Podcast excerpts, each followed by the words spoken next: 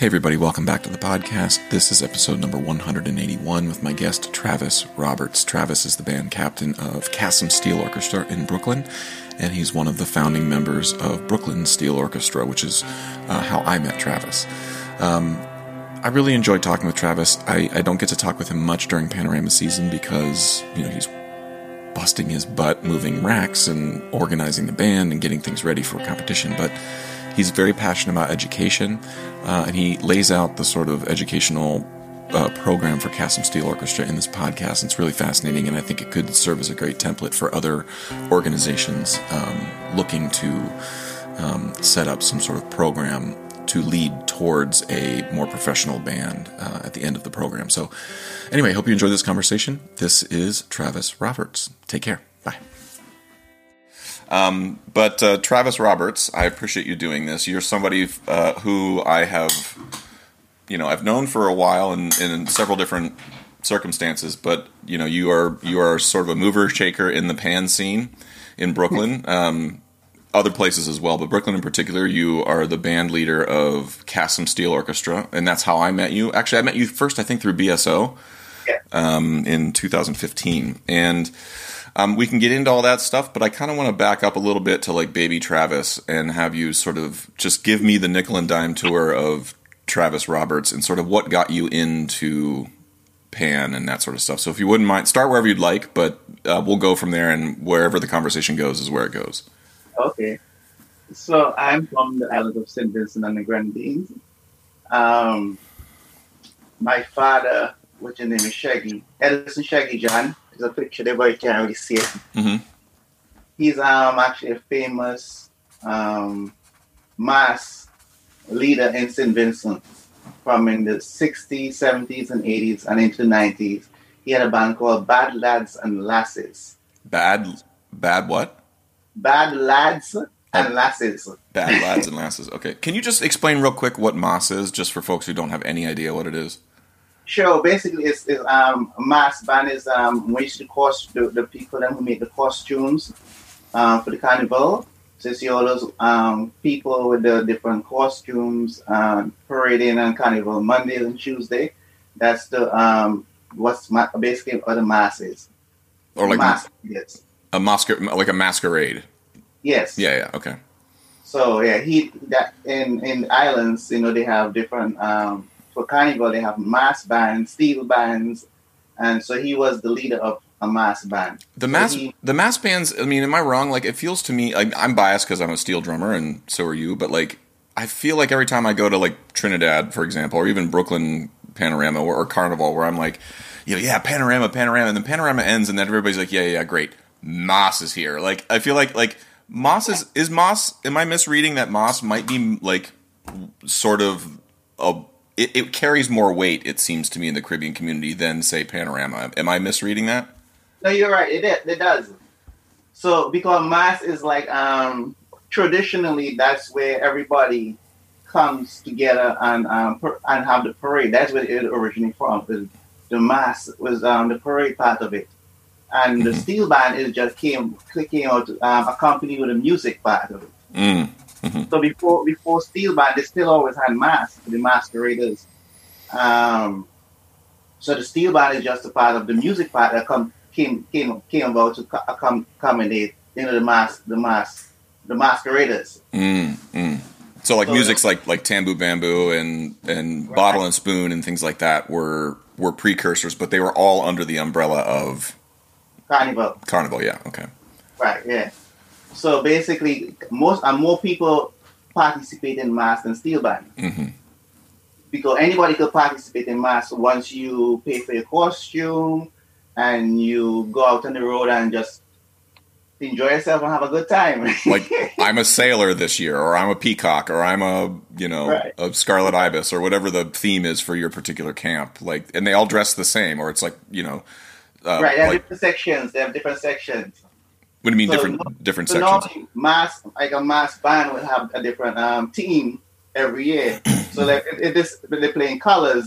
So you have a blue a blue section, Mhm. a red section, a green section, or whatever, Mm. and that's how it basically, in a nutshell, what it is. So you have a team, and then you have sections within that team like say colors you play. So you play red, blue, green, whatever the case would be. Oh, sorry, the cat just sitting on my, my, my um, That's all right.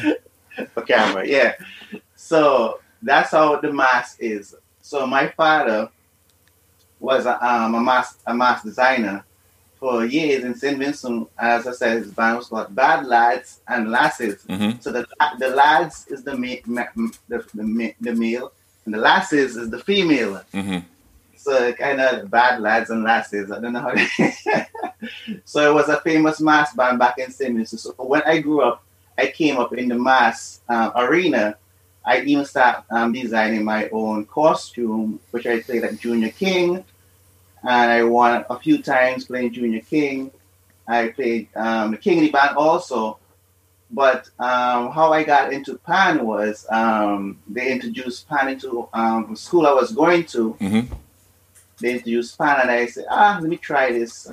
And I started playing pan and that was the end of it. I got hooked. Well, it, it, it, as you're describing your father, like your father's artistic leanings and just being a designer, like somebody who has an artistic, you know, in, in the steel band world, at least in my, in my experience, the steel band world, there are, everybody has a role, you know, Right. somebody, somebody's, somebody may put it, you know, I think I've seen like Arisha John put as much passion into the way the racks look that Right. Ken, Kendall puts into the way the arrangement sounds. You know, like, Correct. and so everybody has that role. It's it's actually making way more sense to me that you like design T-shirts and you make your own sticks and you do all these things because your dad.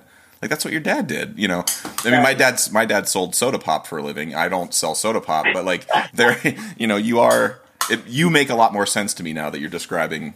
You know, right. So how that artistic, um, Yeah. I guess, thing towards with me now. Right, right.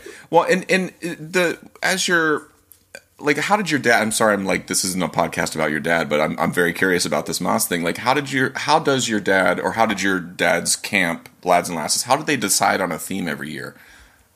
Well, it actually was him. He he uh, he come up with the idea, and um, he'll like he, he did a lot of like um what do you call it like Greek stuff, um Indian stuff like they have Indian mass Hmm. or they have um They We Greek Greek stuff.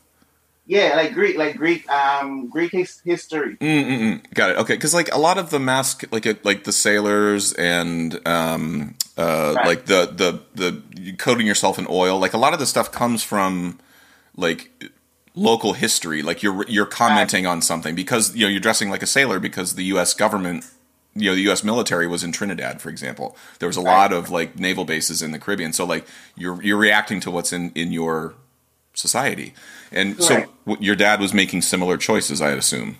Right. Yes. Basically, and then he will just um create different sec- sections or different part of the, that particular history and come up with the, um, the ideas of the um, different sections. And he do the, the, the drawing, everything. Mm. So he did everything. Were there were there? I mean, in the United States, there's the sort of. I mean, this is a bad analogy, but would, would you would he take anything and sort of take the historical context and sort of flip it on its head to sort of uh, make fun of something that's going on? Like in like it like sometimes there's Civil War reenactments in the United States, and the Right. South will win. Like they'll make it up. They'll be like, "We won," and you're just like, "Come on now." But like, you know, I know, and this is that's that's a terrible analogy, but like in Trinidad, I know like innuendo is a big thing, or in calypso calypso music in general. Like, do Moss camps choose something to sort of reinterpret history or reinterpret the way society is is dealing with things? they do. Wait, hold on one second. Yeah.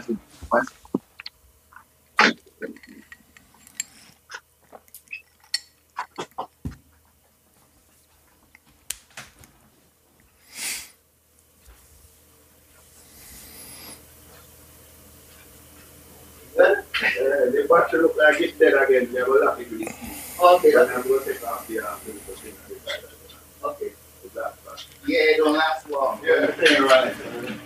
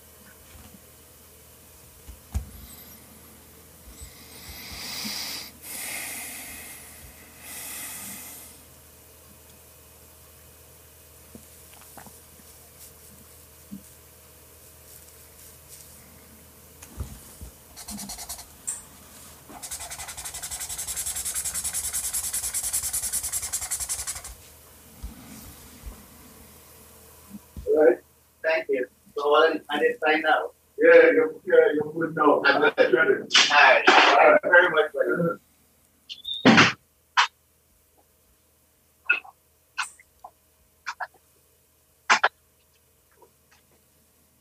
I'm back. there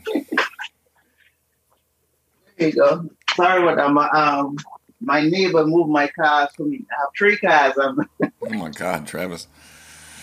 Um, my neighbor came and moved the cars. oh, nice, right. nice. Um, well, yeah, let's pick up where we left off. I was just, uh, you know, did, did your dad was your dad fascinated by any particular part of Saint Vincent history where you know when he was choosing themes for the mass? Like, was was he was he choosing particular themes every year because he was really interested in something particular? Um, well, not really more um, St. Vincent history, but more um, like he did a lot of like like, like uh, um, what do you call it, the Aztecs, Mm, South America Indians, Mm. The Mayas and stuff like that. He use a lot of their culture and their history and create um, different teams. Um, some of the uh, what Legend of the Cuckoo-Maka was one of them. I'm not too sure. mm, That's like so. It, it's, I remember what they call Legend of the Cuckoo-Maka. Mm. I had to do something with ancient, um, well, the South American Indians and stuff like that. yeah. So that he, he got a lot of he like he like a lot of those kind of masks, a lot of Oh, those okay. kind of um, cultural things. Okay. Well, and so let's let's you get into like you you get your first experience, your first taste of of steel pan, and Right. you say that you're you're hooked. So like, what? How old were you at this time? I was about ten. Wow. Yeah, I was about ten. Around ten. So yeah, as I said, um, they introduced a, a band in St. Called Potential Steel Orchestra. Mm-hmm. they um, introduced uh, a plan program in my school that I was going to at that time. And I went, I they asked for volunteer, and I was one of the volunteers Hmm. to volunteer to the um, to the plan program. And I went and I started playing, and I actually liked it a lot. So what happened was they um, in, invite some of the players them who, as part of the PAM program, to come and play for their um, their their big side for Panorama. Mm-hmm. So I decided I wanted to do it also, and they was like um they they this base in a part of Simmons called Calliaqua, which is like maybe a half an hour drive from my house, which I Mhm. was living in Kingstown, in, that, that's the capital. Mm-hmm. So a half an hour van drive then. And it was funny. So I was about 10, 11 of, at that time. Imagine that. I used to travel from um, my my my town to Calliaqua, which is half an hour on the van. And I'm I, I'm, I'm 10. so just imagine that. Wait, And this with who? By not by yourself. by myself. Wait, who was driving the van? Ah, Who was driving the van? um, it was a, a, a commercial van. Just So like a like a like a maxi taxi sort of thing. Like a taxi taxi, yeah. Oh my God, Travis! I know. So, And you I mean, survived. You made it out okay. You turned out to be an okay guy. Yeah. So I used to do this all um for when they had the panorama rehearsal. I used to do like you know every day, like how we do here. Mm-hmm. My grandmother it was funny. She was like, "You can't, you couldn't find a, a pan side close to the house." I was like, "Well, that's the one that you know I started with." the the word I mean potential is like what where does that that name come from because it I, it's been you know isn't there there's other orchestras named Potential Symphony like yeah, there's, there's, there's a potential steel orchestra in um in Trinidad also. is it from a I know a lot of the names like come from movies and different sort of things like where does that come from You know what? I am not sure. okay I'm not sure of their history. I just know the name. The name was Potential Steel Orchestra. and were They- was there any relationship between like was there anybody in St Vincent Potential that had a relationship with any of the band like the band in Trinidad No, I don't think so. Okay, because I know that's. I mean, the relationships Yeah. between Trini bands and Brooklyn bands, there, there's usually some some connection. But um, Yeah, I guess they would just happen to pick the same name. I, I don't okay, know. all right, okay. And and so, like, when did you when did you move from St. Vincent? Well, sorry, let's let's not before we get there. Like, so this is you're 10 years old. Like, what did you continue playing pan through high school? Like, what was your study? What was Yeah, your I- musical studies I- like? Right. So I, I did continue playing um, pan through high school, and also when they um, had it when we had carnival, I p- played for potential for Panorama. Maybe two or three years after that, and then in 1990, I my mom decided to bring me up to the United States to live with her because she was already living here for a couple of years, Mm. and she wanted me to come up to live with her. I actually didn't want to come. Why? Why? I don't know. I had, you know, I was close to my father, and I liked my environment I was in, and to come to something new, I was like, ah, I didn't want to do that. Mm. But you know, you have to do it the way parents said. So I Yeah. ended up moving to the United States. And did you move straight to Brooklyn? Where did you move to? Yeah, straight to Brooklyn. Okay. Straight to Brooklyn. And then I went to a school called Prospect Heights High School. Mm-hmm. which was uh, really crazy because it's the same simu- same situation like when I was back home with a, um, a, a steel orchestra came into my school and started a program. CASYM came into Prospect Heights Mm. Okay. and started a, a pan program day in the after school program. And I was like, oh, I could continue playing pan. Mhm. Who was running CASYM at the time? That was um well Mr. William Jones was there, but Alan Herbert was um the musical director then and he used to come and teach at Prospect Heights. So that's when I first joined met CASYM and joined CASYM in nineteen ninety one. What were the after school programs like? Like when you would, so school would be finished, right? Your last period Right. would end or whatever. Then what would you? Was it during school or was it after school that you would go in? After and? school it was it started around either three or three thirty. And what was the pedagogy like? Like what were you doing? Like what, what what kind of stuff were you studying when you were going to these these classes? The, the the pan class or the, the, the um Pan class. Sorry, yeah, yeah. The after school Oh. program, the CASYM. Like how how was the the teaching structured? I'm just really curious.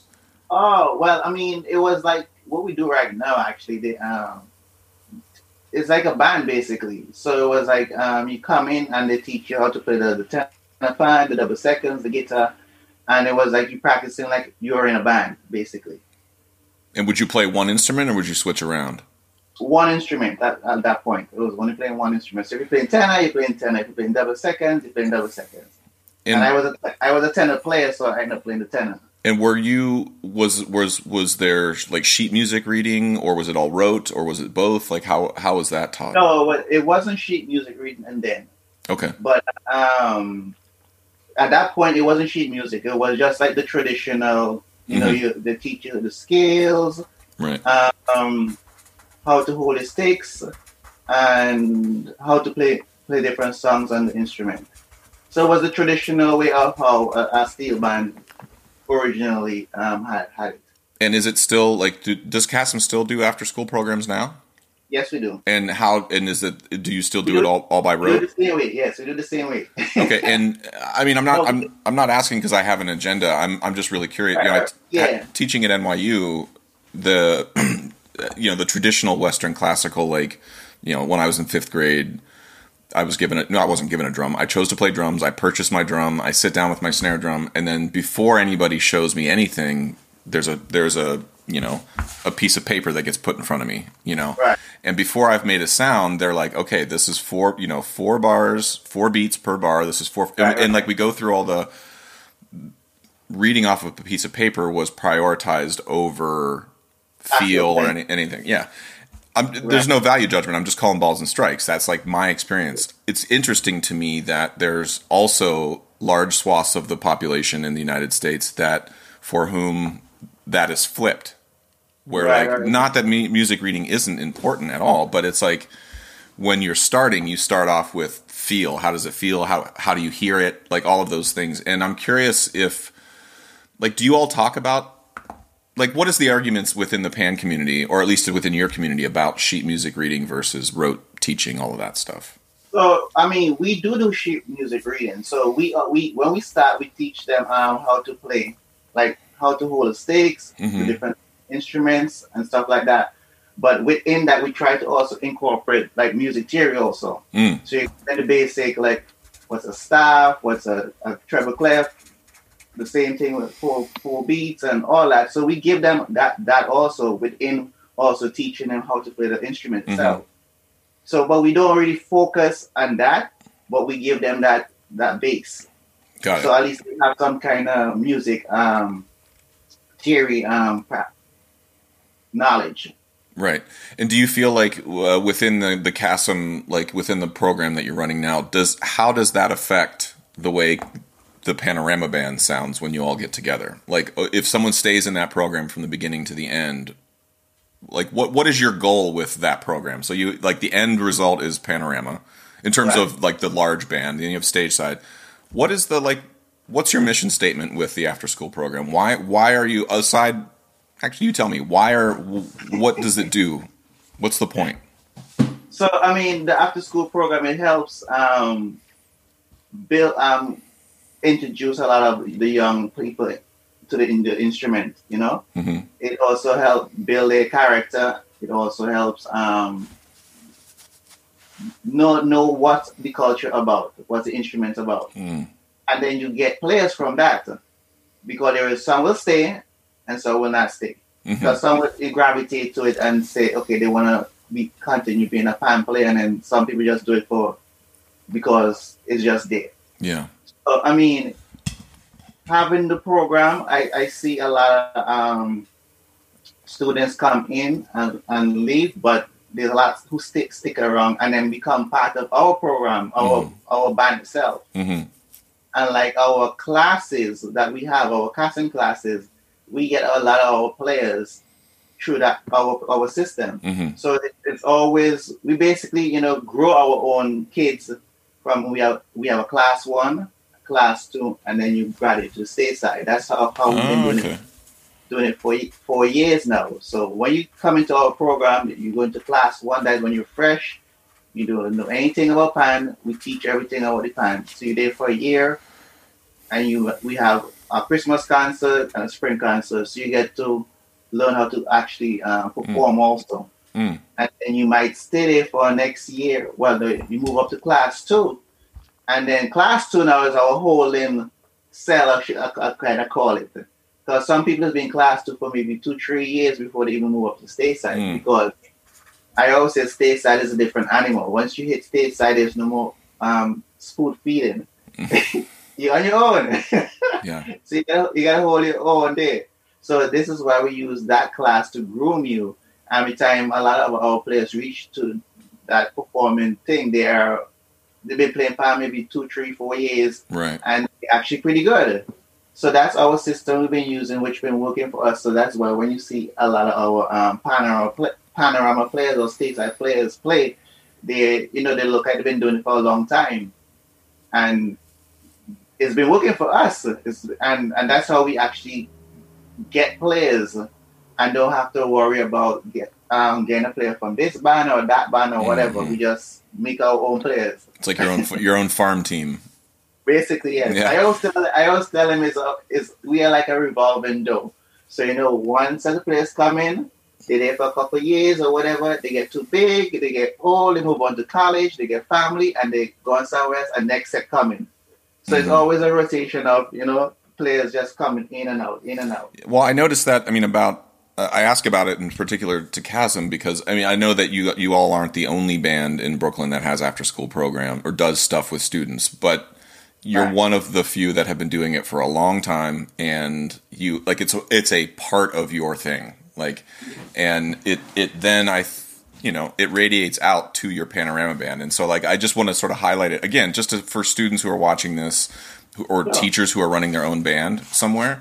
Like, you're not going to do this overnight. CASYM did that. You know, Travis has been doing this for 30 years, for God's sakes. You know, so um, I want to ask you, you when you mentioned like you teach the culture. Um, one of the things that uh, I think for me has been one of the like I don't want to say aha moments, but the more you know a community, the more unique each person in the community becomes to you. Like, and when I look at the steel band community, when I, you know, 20, you know, 2001, when I first went to Trinidad and I look at a panorama band, it all looks like, it's like, wow, that's a thing. And then the older I get, and especially you go to Brooklyn, especially, CASYM is not a Trinidadian band. No, No, I mean, it's run by somebody from St. Vincent, you know, and, but so like the older I get, I'm like, oh my God, how do you teach a culture you know, this is the existential crisis I'm having at NYU a little bit. Is like, even though Kendall's helping me there now, and that's been a godsend, but like, how do you teach a culture in which there's 300 different cultures? you know, like how do you how do you you have somebody from Bar, from you know Dominican Republic or Haiti um, or Barbados or the Grenadines, like you you know, those are different places. Like how do you how do you handle that?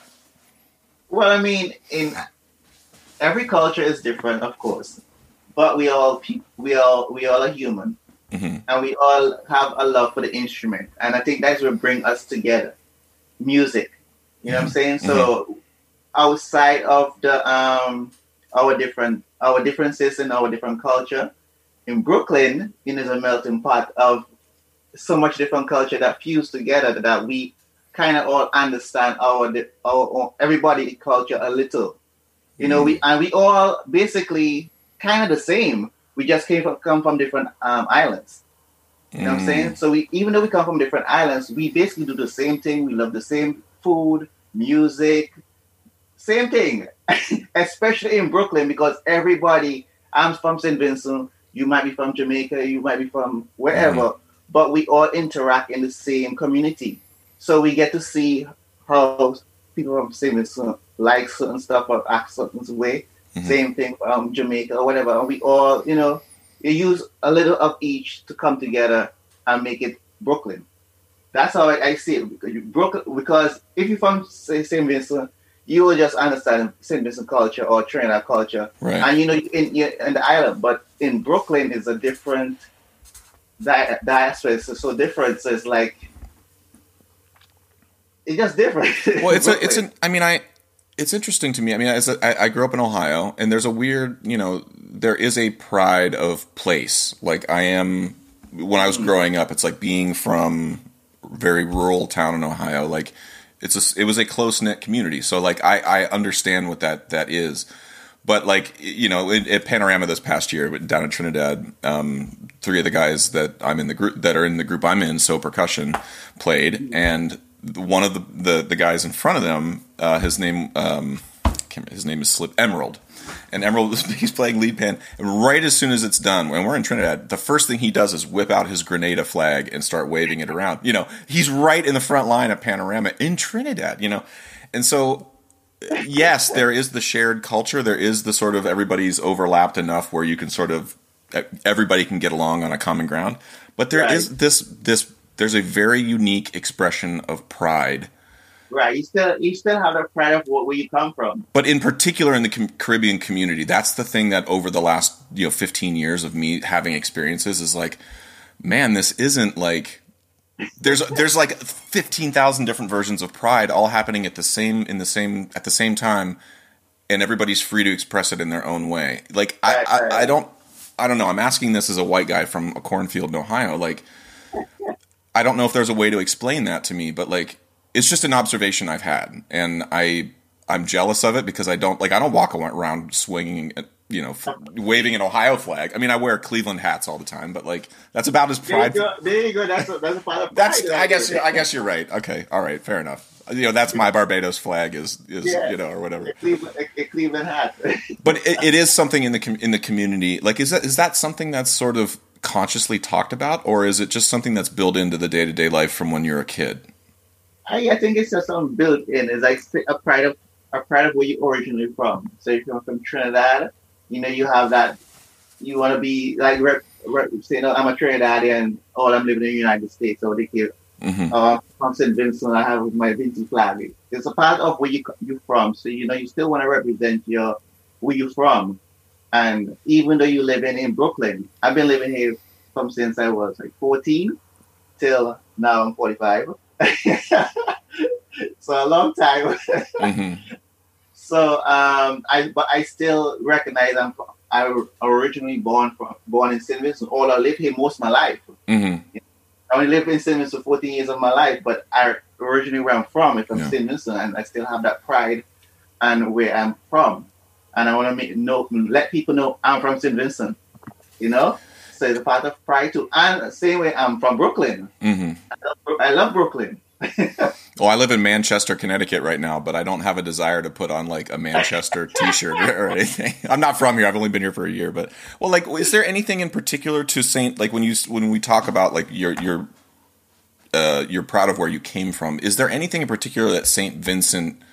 Like, let's take Saint Vincent out of the islands. Like, let's just pretend it never existed. Is there anything in the culture in the community that I would notice would be like, oh man, I didn't realize that that was a specifically St. Vincent contribution. Um. well, let's see. Well, I mean, from like Kevin Lyttle, everybody know Kevin Lyttle. I don't know. I mean, don't assume that. What Kevin Lyttle? Kevin Lyttle? Who sing "Turn Me On"? What's that? Who sang "Turn Me On"? Okay. Right. Uh, like Problem Child, Skinny uh, Fabulous. So we have a lot of um, up and coming known calypsonians mm. that um, been influencing the the soca scene for the last couple of years. Is that right? That's one thing a lot of people don't realize. But yeah, in like the soca scene, a lot of the um, like I said, um, Kevin Lyttle, Skinny Fabulous, um, what's Problem Child. These guys been writing actually for a lot of those um, Trinidadian artists that you hear. They write a lot of songs that you hear and it's popular, and a lot of people don't know that. And they also do their own own stuff also. So we have a, a big contribution to like the, the soca scene too. Is there something? I mean, uh, pardon my ignorance, but why? What is specific? Like, why is there so much good songwriting coming out of St. Vincent? Um, I guess just talented. well, I'm, I mean, again, like I'm asking out of ignorance here. I mean, you can look at different parts of, you know, you look at George Gershwin, for example, like, you know, working on Tin Pan Alley. Like, there, he had a job. His job was to like literally go every day, shut himself in a room, and be like, "Let's write another song," you know. And it's like, yeah, so th- it became a job. And now you have like Broadway. You know, Broadway was just Tin Pan Alley was just pumping out songs. You know, uh, okay. and I'm curious, like. You, I'm not saying you need to have an answer for me, but it's interesting to me why certain why do certain islands have a like a big weed that like grows up through the cement and, and it doesn't happen elsewhere? Like that's what I'm curious about.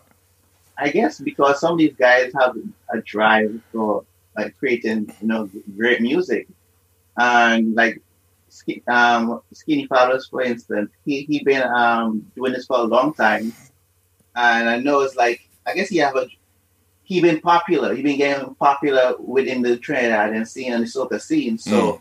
it's like a lot of stuff he put out. Maybe like if he wasn't that popular, he wouldn't get heard. Mm. But because of his reputation over the last couple of years and doing, you know, winning Soca Monarch and stuff like that in Sydney, mm.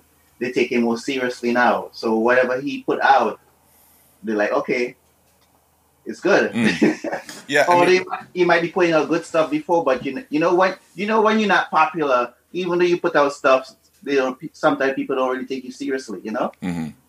Yeah, it's not until you're dead that people give a crap about. Right. Like, "Oh my god, this is the greatest yeah. thing ever!" And man, you've been doing it for the years. yeah. Well, let me ask you. You uh, you also you run now. You run CASYM Steel Orchestra. That I mean, you that's your your one of your professions is to be at the top of that that food chain and sort of overseeing what happens with the organization. Can you just talk to me a little bit about what is it what is what are the stresses that come with running a band that maybe some folks in your stage side or come through class let's assume I join the band and you're like, "Oh yeah, you're definitely class 1." And like what am I not seeing what what's the how's the sausage made, Travis? That's how I that's how I that's kind of the question I want to I want to ask because a lot of people come to Panorama. I see you, and I'm I'm only tangentially related to CASYM in that I help Kendall with his music, but I don't see you every day during right. during the season. I mean, but I do know that you're doing a shitload of work and not sleeping for weeks on end. So can you just why why do why would anyone want to run? Why do you want to run a large steel band in Brooklyn? What's wrong with you, Travis? What's wrong with you? so I don't know. Um, again, I think it's just a passion I have of of, of and I think it come come from my father. Mm. He was a, a mass um, the leader of a mass band, and for some reason, every position or every organization I get involved with, somehow they just be want to push me to be the, the leader. Half the time I don't want to be leader. I just want to play. Well, you need to be more honest with them then and st- stop saying yes. so I just want to play. But Practice You know, with me, Travis. you know- Say the word no. Say it with me. No. Oh. um, yeah, but yes, running a, um, a Balex casting actually is a lot of work um, because from just getting the racks, the pan, the tuner, the player, the ranger, uniform, welding, trucks, Well- play, practice space. break down for me a little bit of the ecosystem. Like if you were to to do the like you know the the sort of radiating out the concentric circles of an organization like there's uh, i don't want to say that you're the most important person in the organization but let's say let's put you at the center. Like all roads lead to travis and decision no there's obviously a committee. You're not the only you're not the dictator of the group but like talk to me a little bit about how does that organization how is it structured so like you're the band captain is that correct Well, I'm the manager. The manager okay Yeah. So then there's a manager, there's a captain, and then there's section leaders, of course. Um, so everything basically runs through me. Mhm. So and then I have to make sure everybody is doing their particular job, per se. Um, Well, so like, uh, sorry, just I'm gonna I'll drill down here a little bit. You have manager, then the, you're you know there's captain, section leaders. Those are sort of like in terms of managing personnel. That's the sort of the first three in the pecking order. But like, what Okay. what um, there's costumes, there's decorations, there's tuning. mhm. Like there, uh, I'm, I'm just listing off some things. There's the arranger. Like you're hiring all these people. These aren't like just your friends Right. showing up to do things because they love pan. Like you have to negotiate fees with them. I'm assuming is that correct? that's correct. Yeah. Yeah, it's a business. Sorry, I'm just like saying things out loud because you're you run just like you know Google runs. You have employees that you have to pay. Like you're a nonprofit. I mean, Google's not a nonprofit, but are you? A, you're a 501c3. Is that correct? That's correct. Yeah. Yeah. So, like, I, I just want to sort of, I want, I want this to be said because I think a lot of people look at a panorama band and they think it's like a pickup group. No, it's a lot of work. Yeah, and You're right. There's a lot of people I got to deal with. The welders, the uh, rangers, the tuners. why, why do you need a welder? Um, because every year the racks them need some kind of tacking or you know to break over the winter because we we have to store them outside. Mhm. So the weather or pushing them up to the, the museum, they get break, lose a wheel here and there. So you need a welder every year to um basically just tack back up the wheels. Which I'm the welder. 2020 is tough budget times this this this year, Travis. Okay, well, well, who pays? Who pays? How does the band raise funds? Who pays for all this? So we raise funds by either having um we have some dedicated parents in our organization hmm and they have a kitchen crew we call them. Yeah. So normally have them they sell food, drinks and stuff like that Mhm. uh, while we practice. So that's one major way we actually raise funds to um, offset a lot of the costs that we have. And do you apply for government grants and things like that as well? We do apply for um, government grant, but we use that grant mostly mostly to run our um, hand program through the year. Got it. Okay. And So we have workers so that we pay um, to teach. So that's what we use the grants in for. Uh, okay, and are there grants for Panorama specific? Like, are you able to get grants, or is that a is it just trickier because it's not like an educational thing? It actually is an educational thing, but we don't get grants for that. Uh, okay, Oh, you know, oh, we don't know how to apply ourselves to get it right yet, at least. okay. Well, honest as a side note, Travis, hmm I can help you with that. I have a tiny amount of experience, and and the group I'm in does apply for a lot of grants for various programs and touring and things like that. So if you ever want to just have other eyes on your grants or just advice on that stuff, uh, one of the guys in, in so Eric, he writes all of our grants. He's amazing at it, and like anyway, let's do that. You should be doing that, and we can, you know, we I can certainly do, you know, be an ear for you if you need it. So, um, but like, what? So, is there a cash prize when, let's say, CASYM goes to Panorama? Yeah, so normally, uh, so as WIADCA, the Western Indian Caribbean American, um, they run a, panor- uh, um, a, a competition called Panorama, Mhm. which happens Saturday, Labor Day, and the cash prize is a twenty thousand dollars for first place. I think it's sixteen thousand for second, Hmm. and then ten for third, and then everybody else got get um, appearance fee, which is forty five hundred dollars. Got it. And if you win, do you get the forty five hundred? Like, so you win the 20 k So if you win, you get twenty thousand dollars. flat. You don't get the twenty four five. The forty five hundred? Yeah. No, you don't. You're supposed to. Aha. Okay. That's another podcast. We can talk about WIADCA. and Yeah, Another. you're supposed to. We used to get, and then they change, and then somehow that extra forty five disappear.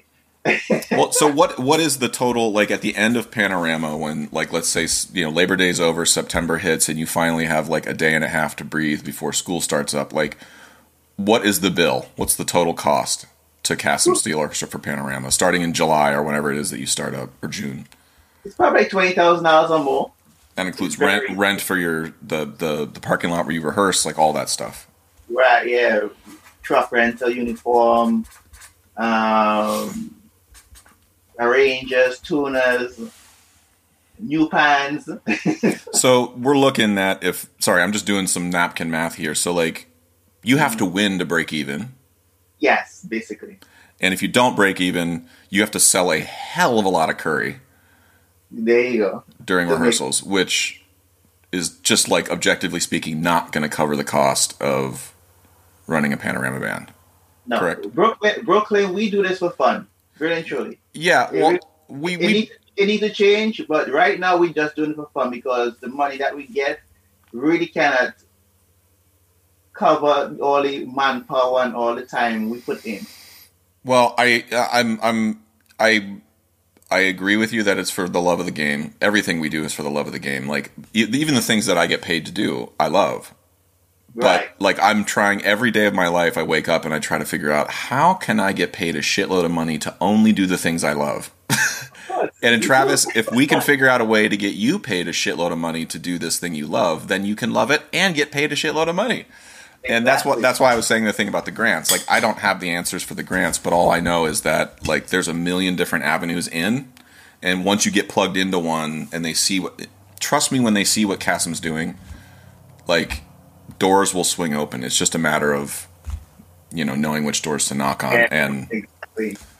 Well, Travis, this has been really. I mean, I'm, I don't know if this has been fun for you, but it's been really fun for me. I I really have enjoyed picking your brain here. Um, I'm I'm curious, like, what just to sort of wrap it up. Where? Well, first of all, Travis, you you got in you got hit by a car this past week, and you are on the mend. So I just wanted people listening to know that you are going above and the beyond the call of duty here by by doing this podcast with your crutch. I, I should say. and my foot. What do you like if you had all the control in the world you had all the money in the world there were no barriers in your way what would be the thing you know we're all stuck inside we're all dealing with a pandemic we're all dealing with economies doing this every day like eventually we'll come out the other side of this but there's a lot of unknowns if you could control everything and when things open back up officially you know everybody's back what would you want to change about the steel pan world um, the culture the approach all of that stuff what what are some fundamental changes you feel like need to happen in order to really shoot out of the gates um, pointed in the right direction Um, well, definitely, I think all the bands them because I'm not only for percussing. That's a lot of people don't realize because I'm also the vice pres. Right now, I'm the vice president of U- United States Steel Band Association. mm, i did not know that Yes, I am. So that's one thing. I am also the president of BSO. hmm hmm So you see, I have a, I have a ton of different hats. but I, uh, for me, I always everybody always say yeah, you have to focus on your band particular, but I don't see it like that. I see it like if everybody if, is all the bands are successful, is a win for everybody. That's how Mm. I see it. I never really want to focus on only CASYM, CASYM. Mhm. CASYM, yes, it's my band, but I also want to see Despers, Rados, um, Peace or Pantonics, all those bands, you know, succeed. And if we somehow could get some grants or whatever to help the bands them find get new instruments, proper practice space, and stuff like that, I think overall we'll be much more better off and actually will it make it easier now to help us carry this uh, our our culture even further than what it is right now. So because we have a lot of limitations that's stopping us from you know, doing certain stuff that we want to do, but because of funding and proper practice space and stuff like that, that we can't, you know, we it's taking us longer to get there. Mhm. But if we if we had all these resources that um we wa was able to um you know utilize, everything will move much quicker and all the bands will be much more successful in uh, what we do and, trying to accomplish. And I mean, it's one of the things I've noticed uh, just uh, since 2015, seeing BSO, and like there is a there's a an undercurrent or there's a current of like organizers who, when the time strikes and the motive is there, or the like for for BSO, ICP was a big motivating force, like to get a thing together to go down there and play, but like there's a lot uh, the the quickness with which the the pan scene can come together and do something of note of worth is floors me. Like pan the pan is sweet competition right that Right. happened that happens at roulette every year. The first year I was asked to be a judge and I was like okay you know like I'm happy to and and I, I know all these bands and I didn't I had zero idea what to expect. I, I'm somebody who uh, spends a lot of time in concert halls at venues putting on shows like presenting thing and roulette is a new music it's a it's a classical music venue. And so i expected to walk in and see like 15 people and a dog in that venue to watch that because that's that's who comes to see my shows you know it was packed travis. Like you did like there was facebook advertising. That's it. Right. that's it. And it was packed and i was like oh my god okay. All right.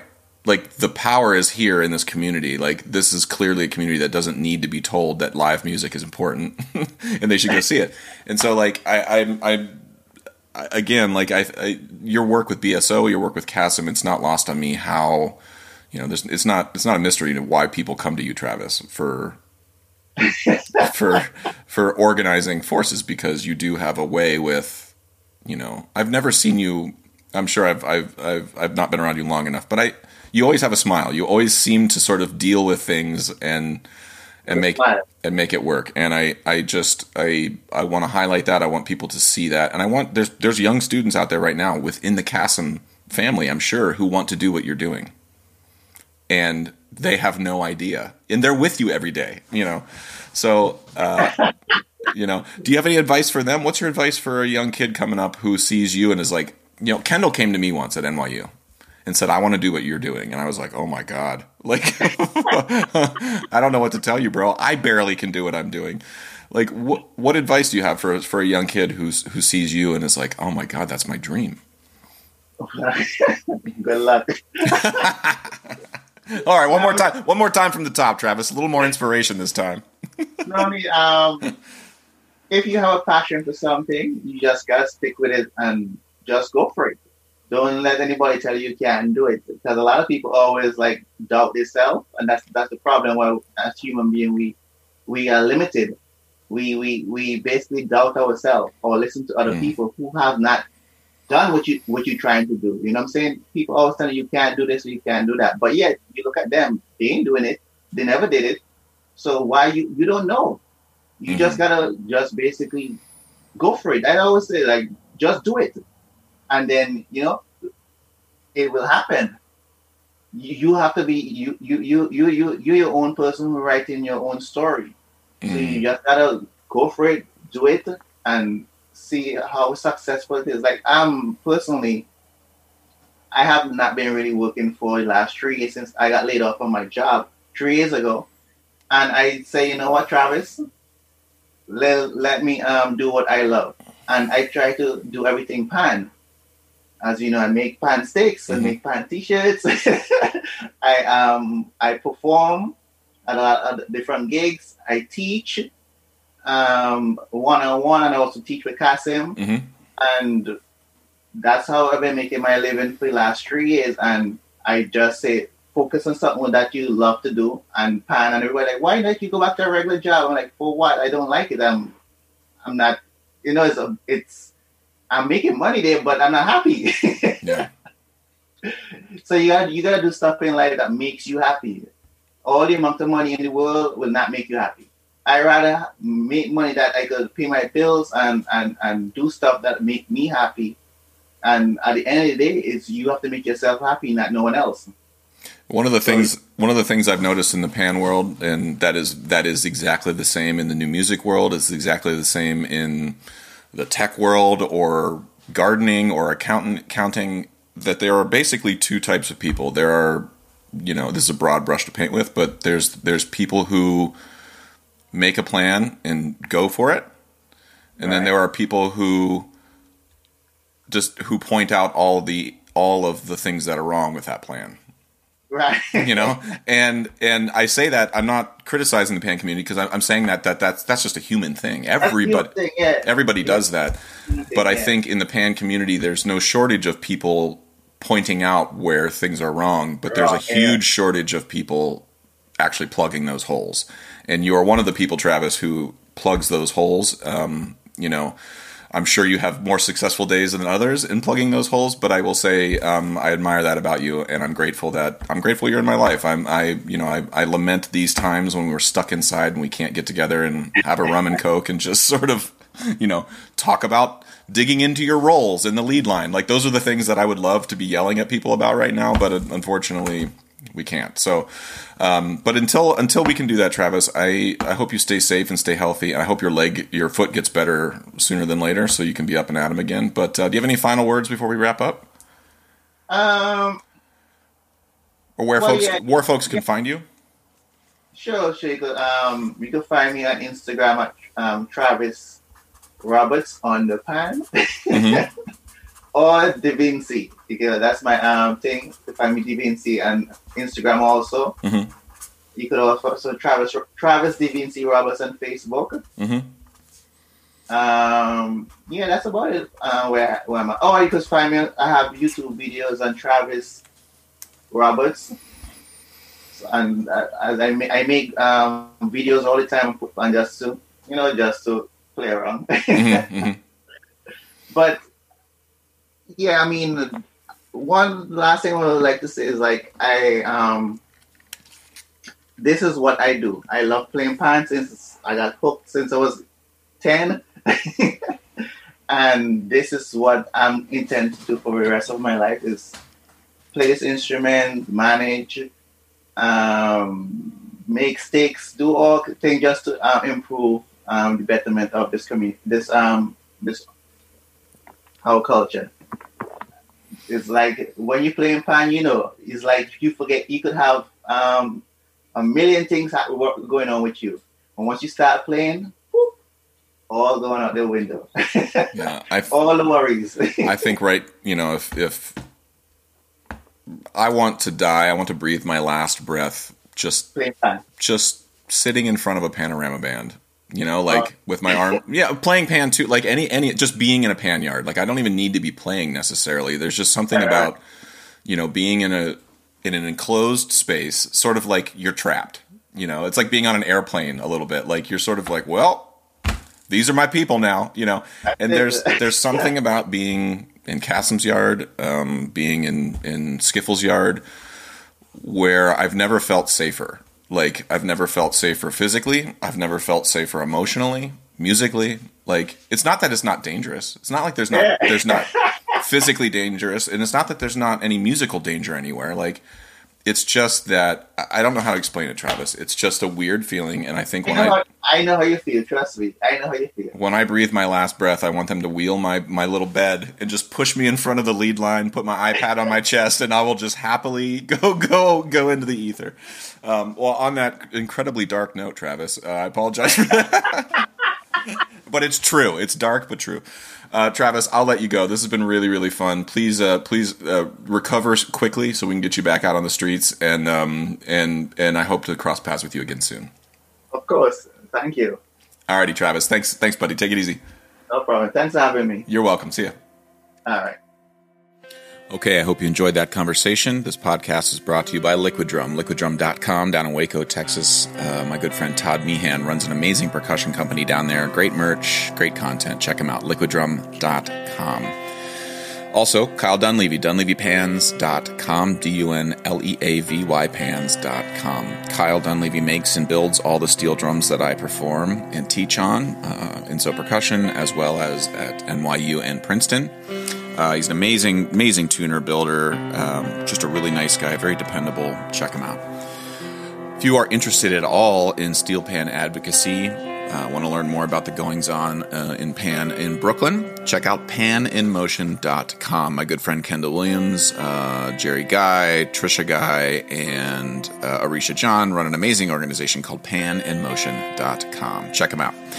And finally, Alejandro Mirage runs an amazing uh, clothing apparel company in Brooklyn that is steel pan centric. You can check him out at mango chow, C H O W, clothing.com. I own a bunch of his shirts. They're amazing, very stylish, uh, beautiful, beautifully made. Check them out. mango chow, MangoChowClothing.com. Okay, hope you're well. Talk to you soon. Bye.